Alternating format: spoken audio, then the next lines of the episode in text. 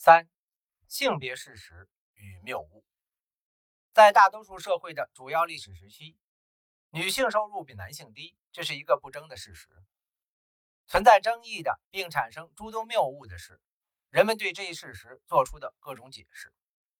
看似合理的解释有很多种：雇主可能歧视女性，家长可能对女孩和男孩采取不同的抚养方式，女性和男性在教育或职业方面。可能具备不同的技能，或做出不同的选择。以上几种和其他未提到的解释，通常被总结成一个普遍的结论：无论何时何地，当女性和男性在就业、报酬和晋升方面出现重大差异时，必定存在对女性的歧视。若这种差异随着时间的推移而缩小，那一定是性别歧视减轻了。而歧视的减轻，则源于政府和女权运动的压力，以及社会整体认知水平的提升。这种推理在媒体、政界和法律界都非常盛行，但这种解释却经不起历史和经济学检验，它是我们这个时代的重要谬误之一。从历史角度验证，毫无疑问，从儿时起，女性和男性就经常被区别对待，在某些社会。女孩受教育的比例和程度都不及男孩，因而在这类社会中，女性平均而言较难胜任那些对教育水平有要求的工作。事实上，这些社会抛弃了其半数人口在经济和其他方面的潜在贡献。在儿童教育方面存在性别歧视，显然会导致成年女性和成年男性之间的收入差距。即使雇主不歧视同类工人，这类差距仍然会存在。因为女性和男性拥有不同水平和种类的知识、技能和工作经验。如今，对女孩的教育实施严格限制的社会已经很少了，至少在西方国家是如此的。然而，雇主对女性的歧视是否存在，或程度如何，以及性别歧视是否能够或在任何程度上解释女性和男性的收入差距，目前尚无定论。因为无论基于任何原因，男女在就业资格方面的差异，往往都是显而易见和真实存在的。此外，这些差异会随时间而改变，因此两性之间收入差距的减少不能自动归因于雇主歧视的减少，因为这也可能是他们在教育、工作经验或外出工作的机会方面逐渐趋于平等的结果。所有这些问题都需要经验证据，而不是笼统的假设。根据《经济学人》杂志报道，即使在21世纪，全世界三分之二的成年文盲仍是女性。然而，教育领域的另一端，在工业最发达的国家中，接受高等教育的女性数量与男性相当。在部分国家，接受高等教育的女性数量甚至超过男性。在日本，女性和男性接受高等教育的比例是90比100。在美国，这一比例为140比100。在瑞典，该比例达到一百五比一百。女性在高等教育中的优势不仅体现在数量方面。二零零六年，据《纽约时报》报道，在像哈佛大学这样的精英机构、迪金森学院这类小型文科学院、威斯康星大学和加州大学洛杉矶分校这样的大型公立院校，以及佛罗里达大西洋大学等相对较小的学校里。女性获得荣誉学位的比例轻松压倒男性，但是这些成绩是最近这些年才取得的。导致性别收入差距的另一个原因是男女体力方面的差异。在历史上很长一段时间，大多数国家的主要人口从事农业生产及其他对体力要求很高的行业，如采矿、船运或冶金，体力因素的影响重大。如今，机械动力取代了人类肌肉，削弱了体力的重要性，以至于今天很难想象体力因素在几个世纪前有多么重要。在利用原始工具进行农业生产的阶段，最贫穷的家庭没有多余的食物来弥补女孩无法自给自足的短板。对这些赤贫人口而言，女婴通常被视为家庭生存的威胁。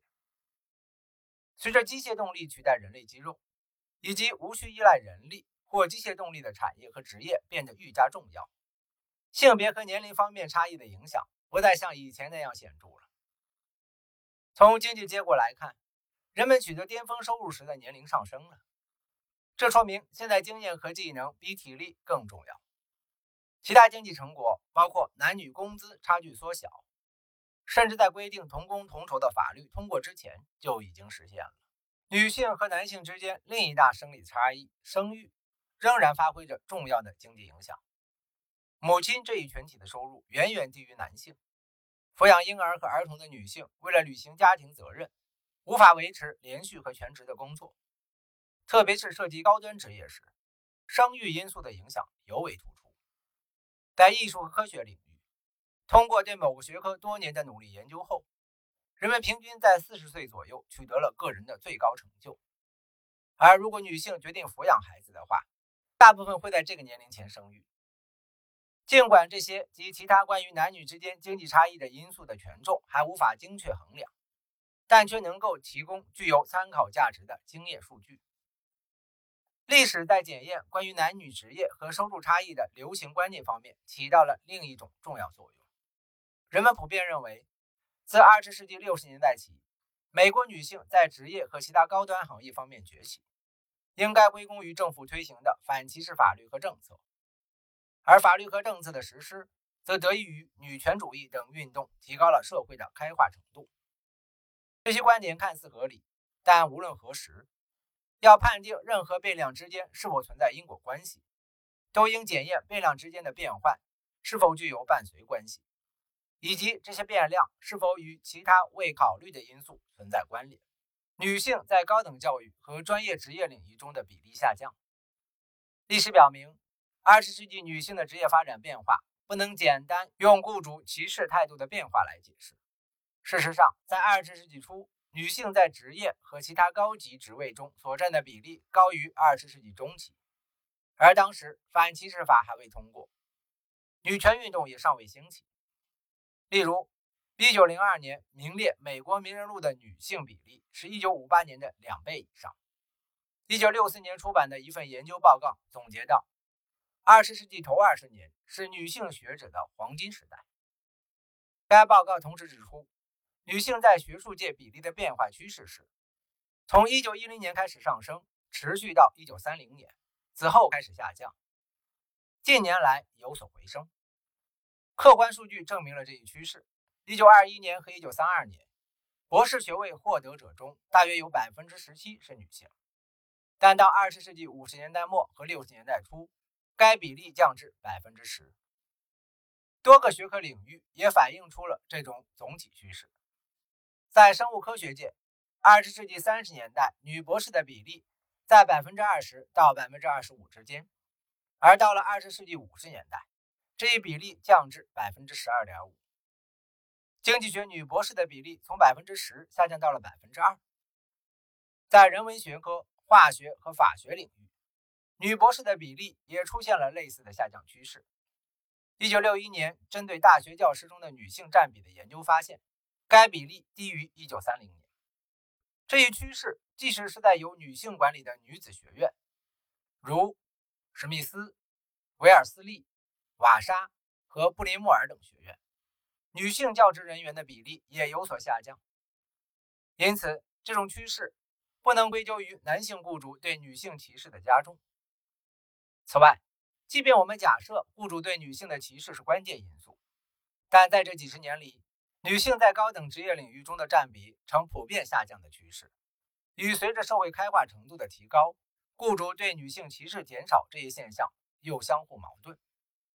仔细考察，我们不难发现，这几十年里发生变化的并非雇主的性别歧视，而是女性的婚育模式。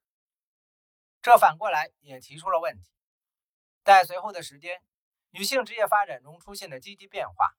到底是源于雇主歧视，还是婚育方面的变化？历史坚定的支持后者。